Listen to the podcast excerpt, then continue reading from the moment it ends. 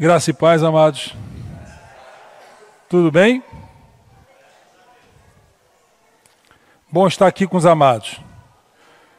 Vamos abrir as nossas Bíblias no livro de Provérbios, capítulo 15, por favor. Quem puder ficar de pé, em sinal de reverência à palavra, ao Senhor Deus. Provérbios, capítulo 15. Vamos ler apenas o versículo 17. Provérbios 15, 17 diz assim: Melhor é o prato de hortaliças onde há amor do que o boi cevado e com ele o ódio. Pai querido amado, nós te agradecemos porque estamos aqui reunidos em teu santo e bendito nome para aprendermos mais de ti. Teu Santo Espírito, Pai, use, tem liberdade para usar a minha mente, a minha boca, o Senhor me dê da sua inspiração, para que o que for dito aqui alcance o coração dos amados que aqui estão, daqueles que assistirão a esta mensagem. É no nome do teu filho amado Jesus que nós oramos e clamamos. Expulse, Senhor, o espírito de incredulidade. Em nome de Jesus. Amém. Podemos sentar, amados. O tema da inspiração é felicidade, paz e alegria. Felicidade, paz e alegria. É impossível a gente sentir felicidade, paz e alegria se o ambiente que nos cerca não é confortável. Eu, eu não consigo ver uma pessoa feliz, eu não consigo ver uma pessoa com paz, eu não consigo ver uma pessoa com alegria se o ambiente que cerque ela, seja no trabalho, na casa, nas relações, ele não esteja bem resolvido e ele não traduza isso para a gente.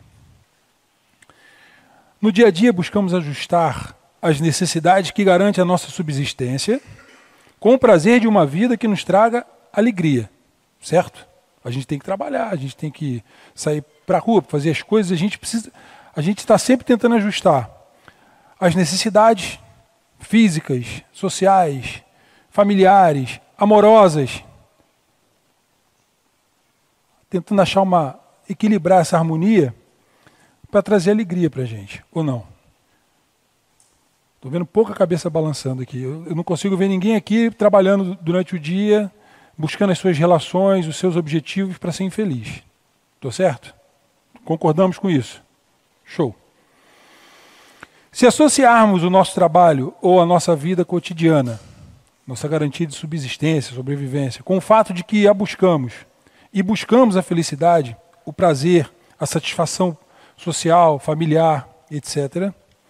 Nem sempre isso é fácil. Em alguns casos é até impossível. Conciliar né? trabalho com prazer, por exemplo. Às vezes você tem que se sujeitar a um trabalho que você não ama aquele trabalho, mas é a tua subsistência. E a gente pode levar esse tipo de relação que não é boa é, para as outras relações da, das nossas vidas, né? amorosa, às vezes a pessoa insiste numa relação que ela traz desgaste, ela faz a pessoa infeliz. No é, trabalho a mesma coisa. Às vezes você precisa fazer alguma coisa que não te faz bem, mas faz parte da sua subsistência, ou alguém te sujeita aquilo. Por isso que às vezes é impossível conciliar. Será que é sempre impossível? Ou isso pode mudar nas nossas vidas? Em alguns casos mais complexos, também assistimos a pessoas bem-sucedidas e que não teriam aos olhos do mundo motivos para serem infelizes, mas são.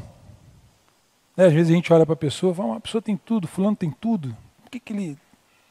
A gente cansa de ver gente bem sucedida aí, pulando de prédio, atentando contra a própria vida.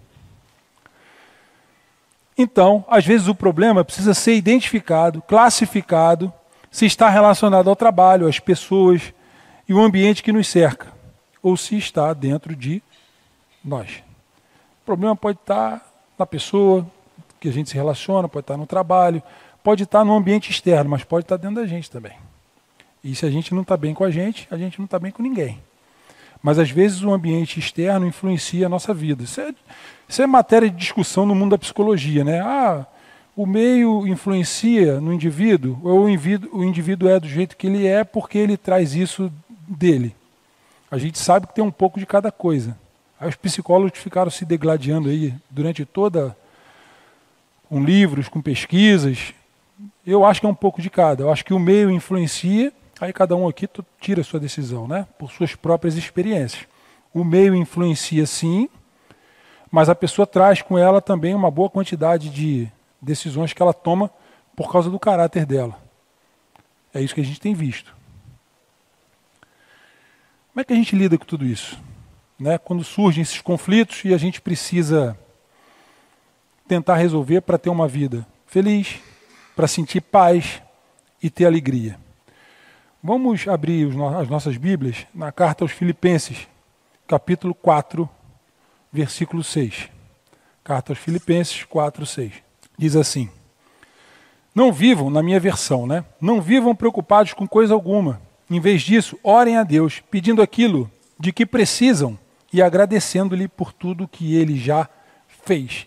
Então aqui dá um caminho, para dar um caminho, dá uma direção para a gente. Olha, a gente precisa colocar diante de Deus essa dificuldade que nós temos de nos relacionar com o ambiente externo, com o mundo que nos cerca, com as pessoas, com o trabalho e muitas vezes conosco mesmo. Às vezes o problema está aqui dentro. Então a gente tem que colocar diante dele: Senhor, a situação é essa. Ele é o nosso Pai. Se a gente não tiver intimidade com o nosso Pai, nós vamos ter intimidade com quem? Então a gente vai diante do Pai: Senhor, eu estou passando por essa dificuldade. Mas não esquecendo, como está aqui no versículo, né? de agradecer por tudo que ele já fez, porque senão fica parecendo que é só murmuração.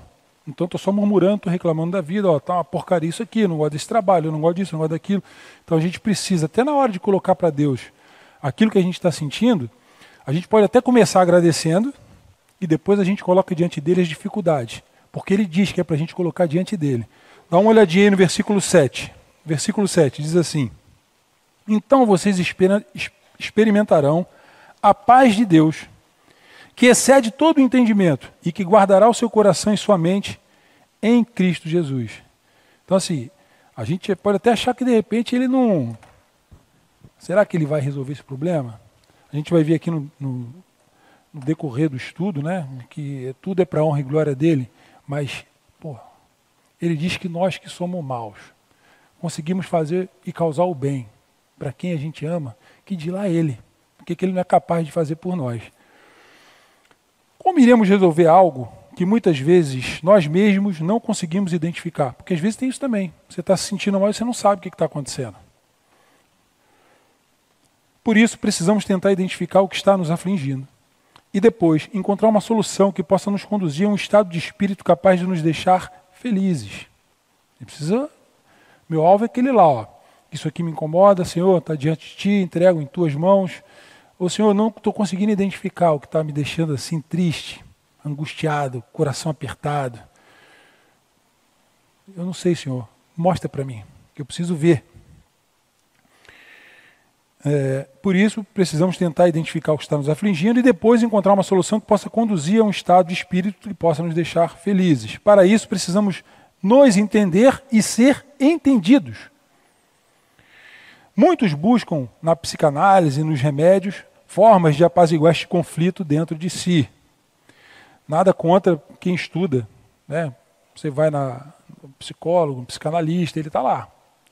Mas eles também têm problema. Então a gente vai lá, o mundo está tão complicado hoje que a gente paga para ser ouvido. A gente tem que pagar porque ninguém quer ouvir. Todo mundo quer só falar. Você está conversando com uma pessoa, a pessoa fala, fala, fala, fala. Você escuta, escuta, escuta, escuta. Quando você vai falar, fala, fala, fala. Então tem gente que cansa a gente. Não é assim? E às vezes a gente até se cansa de falar demais também. A gente cansa de falar muito. Então até Deus, é até, até isso é Deus quem, quem vai calibrar na gente, vai ajustar. Estou falando demais, estou ouvindo de menos, ou estou ouvindo demais e estou falando de menos. Porque quando eu me coloco diante de Deus, eu preciso expressar o meu sentimento. Eu preciso colocar para ele as minhas dificuldades, inclusive aquelas que eu não sei que tenho, mas que geram um resultado ruim né, nas minhas relações, no meu trabalho, nas coisas que eu faço e até com ele. Porque às vezes, se a gente não se entende, a gente também não vai conseguir ter uma, um relacionamento bom com Deus. Vamos dar uma olhada aqui, por gentileza. Carta aos Hebreus, capítulo 4. A partir do versículo Hebreus, capítulo 4, a partir do versículo 12, diz assim: 4, 12 Hebreus. Pois a palavra de Deus é viva e poderosa, é mais cortante que qualquer espada de dois gumes, penetrando entre a alma, o espírito, entre a junta e a medula, trazendo à luz até os pensamentos e desejos mais íntimos. Nada em toda a criação está escondido diante de Deus. Tudo está descoberto e exposto diante de seus olhos, e é a Ele que prestamos contas. Então, temos um problema que a gente não sabe identificar, ou você está angustiado porque você não sabe dizer se é aquele ou aquele problema que está deixando você naquele estado de espírito, que está trazendo infelicidade, intranquilidade, e você não não está se sentindo bem, seja no trabalho, seja na vida, seja no seu relacionamento com Ele, esse é o melhor remédio. Colocar diante dele, Senhor, porque o que, que ele. Deus tem o poder de ir lá dentro de, da gente e buscar o sentimento mais profundo e deixar ele exposto. Ó, esse aqui é o seu problema. E Deus tem várias maneiras de fazer isso. Eu tenho certeza que vocês aqui, pelas experiências que vocês já viveram com Deus, Ele já fez isso com vocês. De colocar vocês em determinadas situações, olha eu, olha eu exposto aqui diante da situação que eu tenho que me resolver. Eu preciso me resolver. Eu vou ou não vou? Eu falo ou não falo? Eu escuto ou não? Então você tem que tomar uma decisão. E ninguém melhor do que Deus para não só identificar isso dentro da gente, mas como também aconselhar, mostrar o caminho. Por isso que a gente tem que colocar diante dele. Se a gente não coloca diante dele, se a gente não ora, a decisão é nossa. Então, para que seja a decisão dele, a gente precisa colocar diante dele. Por isso que ele diz: Ó, vem, vem conversar comigo. Coloca aqui diante de mim, através de orações, súplicas, quais são as suas necessidades. Ele não ia falar isso se isso não fosse importante, não fosse necessário. Se ele está dizendo é porque é importante, é necessário para ele. Ah, mas Deus sabe todas as coisas. Mas Ele quer te ouvir. Ele quer saber qual é o teu sentimento.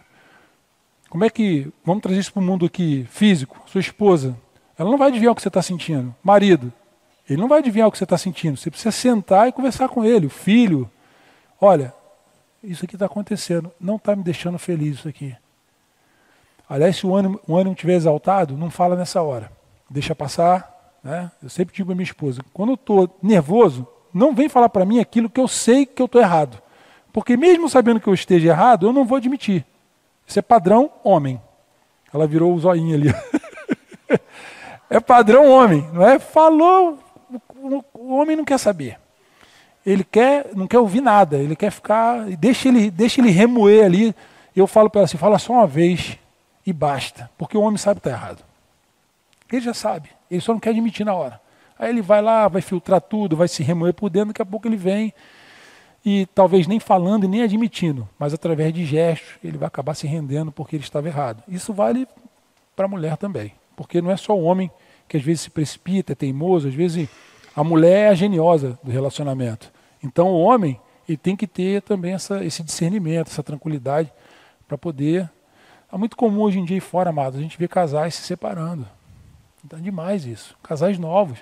Aí minha filha, que é nova, quando, e meu filho também, quando eles vêm falar que saem com os amigos, né? Novos assim, jovens de 20 e poucos anos, a maioria dos pais separados. As pessoas não querem, elas, elas não querem mais dividir, compartilhar, elas não querem mais compreender. Né? Elas, ah, deu um probleminha, vamos, vamos abrir aqui. Né? Você vai para lá, eu vou para cá, quer dizer, o que é o casamento? O que é a relação? Não é isso? Não é você conhecer o outro? Não é você experimentar e sentir as dores do outro? Aquele estudo que eu trouxe aqui sobre o, o neurônio espelho, né, que é o neurônio da empatia, eu estou me aprofundando naquele estudo. Amados, eu vou resumir aqui porque eu não quero sair do tema. Mas ele é tão poderoso, esse neurônio, que Deus colocou na gente, né, no nosso cérebro. Nós criamos esse neurônio, ele existe em nós. Ele é tão poderoso que faz muito sentido quando a gente conecta a ciência com o que Cristo disse, quando ele disse que unidos nós formaríamos uma, formaríamos uma só carne, eu e minha esposa, a esposa e o marido. Por quê? Esse neurônio ele é capaz de assimilar, ele assimila o sentimento do outro e ele reproduz na pessoa o sentimento do outro. Então, assim, a grosso modo, ela sente dor de barriga, eu sinto também. Ela sofre, eu sofro. Ele é espelho. Então ele, ele manda o comando para o corpo, você começa a sentir a mesma coisa que o outro está sentindo, de tão poderoso que ele é. Olha como é que o ambiente, as pessoas que nos, nos cercam, as nossas relações são importantes. Porque a gente absorve tudo isso. Então a gente tem que entender o que, que é que está nos causando mal, colocar diante do Senhor e pedir para Ele dar uma solução para aquilo. Porque ninguém quer viver infeliz, sem paz e sem alegria. Vamos ver outro versículo aqui do Senhor? Vamos no Evangelho escrito por Mateus, capítulo 11, a partir do versículo 28. Diz assim: Jesus falando. Mateus 11, versículo 28. Venham a mim todos vocês que estão cansados e sobrecarregados, e eu lhes darei descanso. Tomem sobre, você, tomem sobre vocês o meu jugo. Deixem que eu lhes ensine, está assim na minha versão, deixe que eu lhes ensine. Pois sou manso e humilde de coração, e encontrarão descanso para a alma.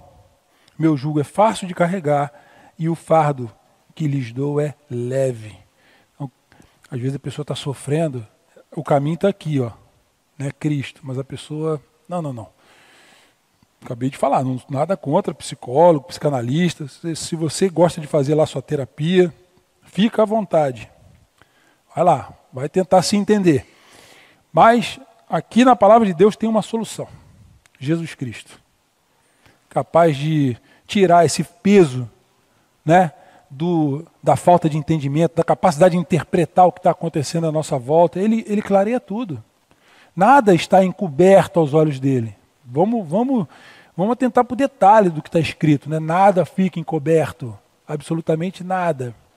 Estava até vendo hoje aqui, né, o pessoal comemorou o Dia das Mães. Aquelas frases que as mães cristãs falam para os filhos, né? Uma delas é até engraçado porque as mães falam isso mesmo, usando como referência a própria palavra. Uma delas é que, olha, se está fazendo alguma coisa errada, Deus vai me mostrar, hein? Aí o filho sai morrendo de medo de casa, né? Caramba, minha mãe. Primeiro, quando a mãe fala, já é... Você já sabe, a mãe falou, vai acontecer. E quando ela fala isso, ela está colocando Deus na frente. Deus vai mostrar, hein? Tem esposa que faz isso também, né? O marido, ah, vai jogar bola, ó. Deus sabe, jogando bola. Vai jogar bola. Se não tiver, Deus vai me mostrar, hein? É, a gente precisa ter foco. Foco. Confessar e entregar nossos anseios e nossas aflições ao Senhor é contribuir para identificar dentro do universo que nos cerca aquilo que está nos incomodando. Pedir socorro ao Senhor para que Ele revele para nós aquilo que está nos incomodando e precisa ser reconhecido por nós mesmos. É impossível tratar de forma específica algo que esteja oculto. Aquilo está te incomodando e você não sabe. Você está com dor de barriga, teu corpo está somatizando um monte de problema e você não consegue identificar porque tem alguma coisa te incomodando. Pode, ser, pode até ser alguma coisa que você esteja comendo. Você vai procurar um gastro e vai resolver isso. Mas às vezes você tem um problema no seu corpo e ele não é físico. Ele começa aqui, ó. Depois ele vem para cá e aí seu corpo vai responder por isso. Uma vez descoberto o incômodo, fica mais fácil direcionar a sua oração para o que realmente importa jamais abrindo mão do fato de que as orações precisam ser feitas em nome de Jesus e para a honra e glória do Deus vivo. Porque olha só, se a gente pensa, fala, murmura, o diabo pega isso no ar e vai usar contra você. Ele é o acusador, ele, ele não perde oportunidade. Se Jesus disse que ele fica igual um leão do lado ali, rugindo, bramando, buscando uma oportunidade, nós temos que estar atentos quanto a isso. Então é sempre oração em nome de Jesus, e a gente sabe, porque a gente está estudando, Deus tem mostrado isso para a gente. Tem que ser para a honra e glória dele. Então, como é que nós vamos ser atendidos por Deus para glorificar a Ele? É quando a gente vai ter o comportamento do Filho de Deus diante de todas as situações, seja com a esposa, com o marido, no trabalho, nas nossas relações, no dia a dia, no trânsito. Vamos no Evangelho de João, por favor. Capítulo 14. Eu estou fazendo terapia espiritual, amados a minha terapia com o Senhor Jesus Cristo. E estou colocando diante dele algumas dificuldades que eu tenho. Aconselho vocês a fazerem o mesmo. 14, versículo 13. Diz assim: Jesus falando: Vocês podem pedir qualquer coisa em meu nome, e eu farei para que o Filho glorifique o Pai. Sim, peçam qualquer coisa em meu nome e eu farei. Se vocês me amam, obedeçam a meus mandamentos. É Jesus quem está dizendo isso. Então a gente tem que colocar diante dele. Quando temos identificado o que nos faz mal, conseguimos diferenciar. Lembra do versículo que eu comecei aqui? Ele diz assim: melhor o prato de hortaliças onde há amor do que o boi cevado com ele o ódio. Então, peraí, eu quero me sentir bem, então eu vou comer meu pratinho de hortaliça aqui, porque aqui tem amor. Esse aqui que tem ódio eu não quero. Pode até parecer bonito, atraente, é um, um prato mais vistoso, mas esse aqui eu não quero. Por quê? Porque ele, ele é temperado com ódio. Esse aqui não serve para mim. E assim focar nas orações, nossas orações nas soluções que trazem alívio, frescor e satisfação para as nossas almas. Isso sem entristecer e sem atuar contra o Espírito Santo de Deus, na certeza de que Deus quer e faz o melhor para os seus filhos. Vamos no livro do profeta Jeremias, capítulo 29, por gentileza. Versículo 11 e 12. Jeremias 29, 11 e 12. A gente fica aqui ouvindo o barulho das folhinhas, né? A folhinha sacudia porque o pessoal está procurando ainda. Tem um pessoal com celular, né? Mais rápido. Diz assim: porque eu sei os planos que tenho para vocês, Deus falando. São planos de bem e não de mal, para lhes dar o futuro pelo qual anseiam. Naqueles dias, quando vocês clamarem por mim em oração, eu os ouvirei. Então a gente tem um pai que ele quer o melhor para cada um de nós. E ele diz que se a gente colocar diante da oração essas nossas necessidades, sejam elas físicas, materiais, espirituais, ele tem planos para nos fazer felizes, de paz e de alegria. Quando identificamos o que está nos causando desconforto, tristeza e ansiedade, devemos focar, transferir nossa mente para as soluções que Deus tem para cada um de nós. Carta aos Filipenses, capítulo 4, a partir do versículo 8, diz assim: Por fim, irmãos, quero lhes dizer só mais uma coisa. Concentre-se em tudo que é verdadeiro, tudo que é nobre, tudo que é correto, tudo que é puro, tudo que é amável e tudo que é admirável. Pensem no que é excelente e digno de louvor. Continuem a praticar tudo que aprenderam e receberam de mim, tudo que ouviram de mim e me viram fazer. Então o Deus da paz estará com vocês. Eu conversando com uma pessoa que passou por um momento muito difícil na vida dela, muito difícil mesmo assim, ele se envolveu com um problema, esteve preso há alguns anos. Nosso colega lá, lá da, ele, ele falou que ele viveu, que ele é um cara muito bem sucedido e teve que ir para a cadeia. Foi, foi para a cadeia. E a gente sabe que lá não é bom. E ele falou que quando ele saiu, que ele cumpriu lá a pena dele, ele saiu, ele, ele conviveu lá dentro e fora com momentos muito difíceis que os pensamentos que ele vinha, que vinham à mente dele, eram pensamentos ruins, de suicídio, de depressão, de talvez nós não no mesmo pelo mesmo motivo, graças a Deus por isso, mas às vezes eh, problema, cada um tem um tem o seu e é do seu tamanho. Eu não posso medir aqui o problema da Bianca. Ah, de repente o meu problema é muito maior que o dela, mas ela não se relaciona bem com o problema dela e isso causa mais dor nela do que o meu problema, que é maior que o dela, causa em mim. Então cada um tem o seu problema, do seu tamanho e causa a sua dor. Ele disse que um dos remédios que ele tinha para resolver esses pensamentos era ele eh, era focar em outra coisa. Ele focava assim, era bem físico mesmo, era algo didático. Ele focava em outras coisas. Eu preciso focar em outras coisas, porque senão eu sei que se eu for por esse caminho aqui é só antidepressivo, é, tentativa de contra a minha própria vida. Então eu tive que. Ele, ele, ele se virou sozinho. Nós não precisamos nos virar sozinhos. Nós temos um Deus que pode fazer muito mais por nós, porque os planos que ele tem para a gente são planos de paz, de alegria, de felicidade. Então ele está dizendo aqui, ó, Concentrem-se. Ele está mandando a gente focar no quê? Aqui, ó, em tudo que é verdadeiro, Cristo é verdade. Que é nobre, que é correto, que é puro, que é amável, que é admirável. Pensem no que é excelente e digno de louvor. Continuem a praticar tudo que aprenderam e receberam de mim. O que, que a gente tem aprendido e recebido do Senhor Jesus? Tudo que ouviram de mim e me viram fazer. Ele, ele veio e serviu de modelo. Ele serviu de modelo para a gente. Então, o Deus da paz estará conosco. Se focarmos no que realmente interessa e permitir que Deus atue 100% em favor das nossas causas, estaremos usando uma mira laser definindo o alvo dentro de nós, que Deus deve e pode trabalhar nas nossas vidas, mas nós precisamos consentir. A gente precisa identificar e permitir que ele atinja aquele alvo. Porque estaremos focados no que realmente será capaz de restaurar ou conquistar o nosso bem-estar. Carta aos Romanos, capítulo 14. Romanos 14, versículo 17. Pois o reino de Deus não diz respeito ao que comemos ou bebemos, mas a uma vida de justiça de paz e alegria no Espírito Santo. Então, as, muitas pessoas sofrem porque focam as suas vidas no que é material só.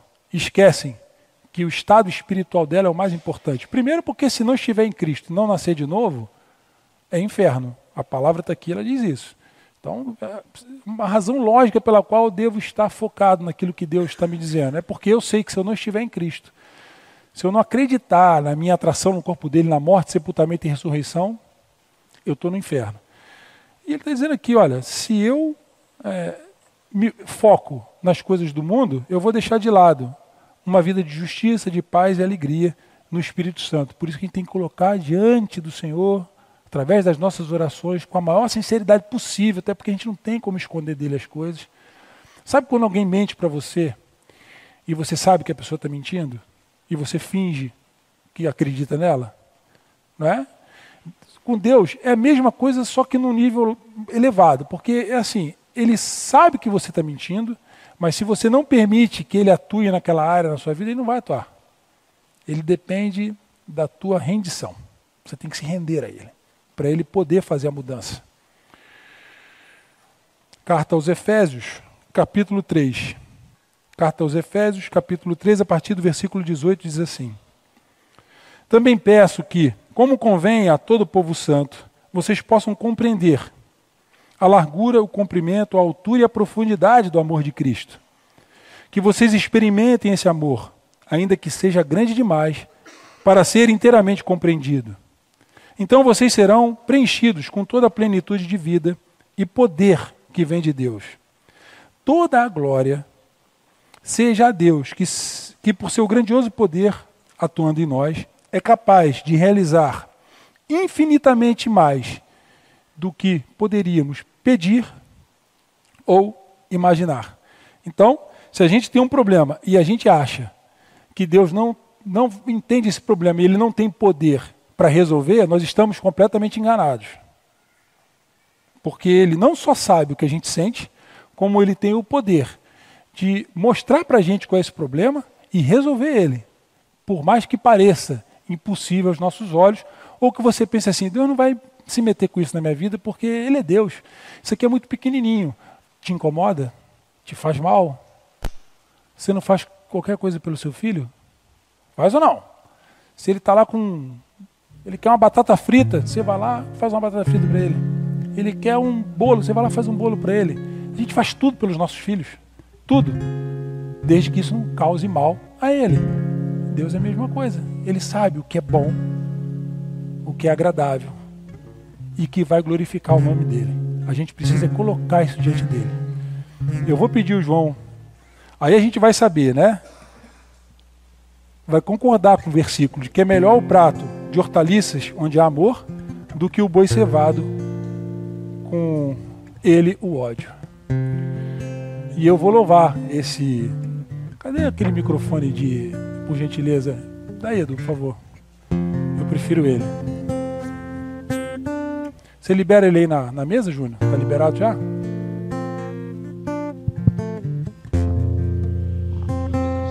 A gente está conversando com, com Deus.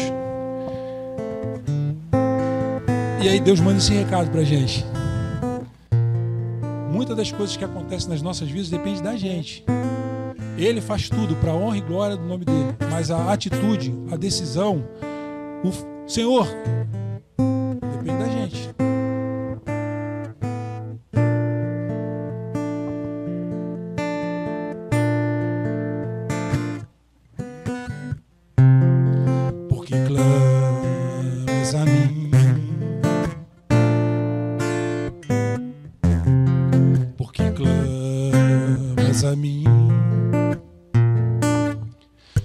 Diga aos filhos de Israel que marchem.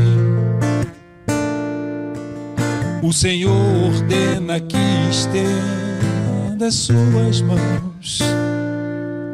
Não há guerra que não possa ser vencida. Não há mar que não possa ser aberto.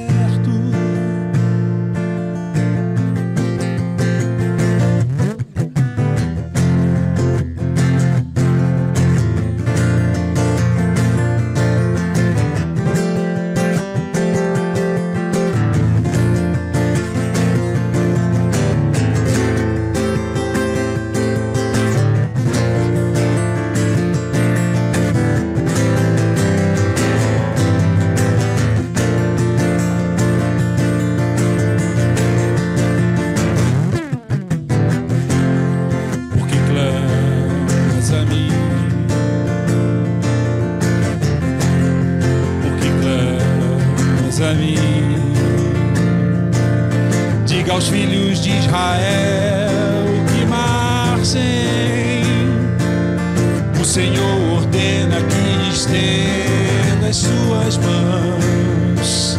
Não há guerra que não possa ser vencida. Não há mar que não possa ser aberto.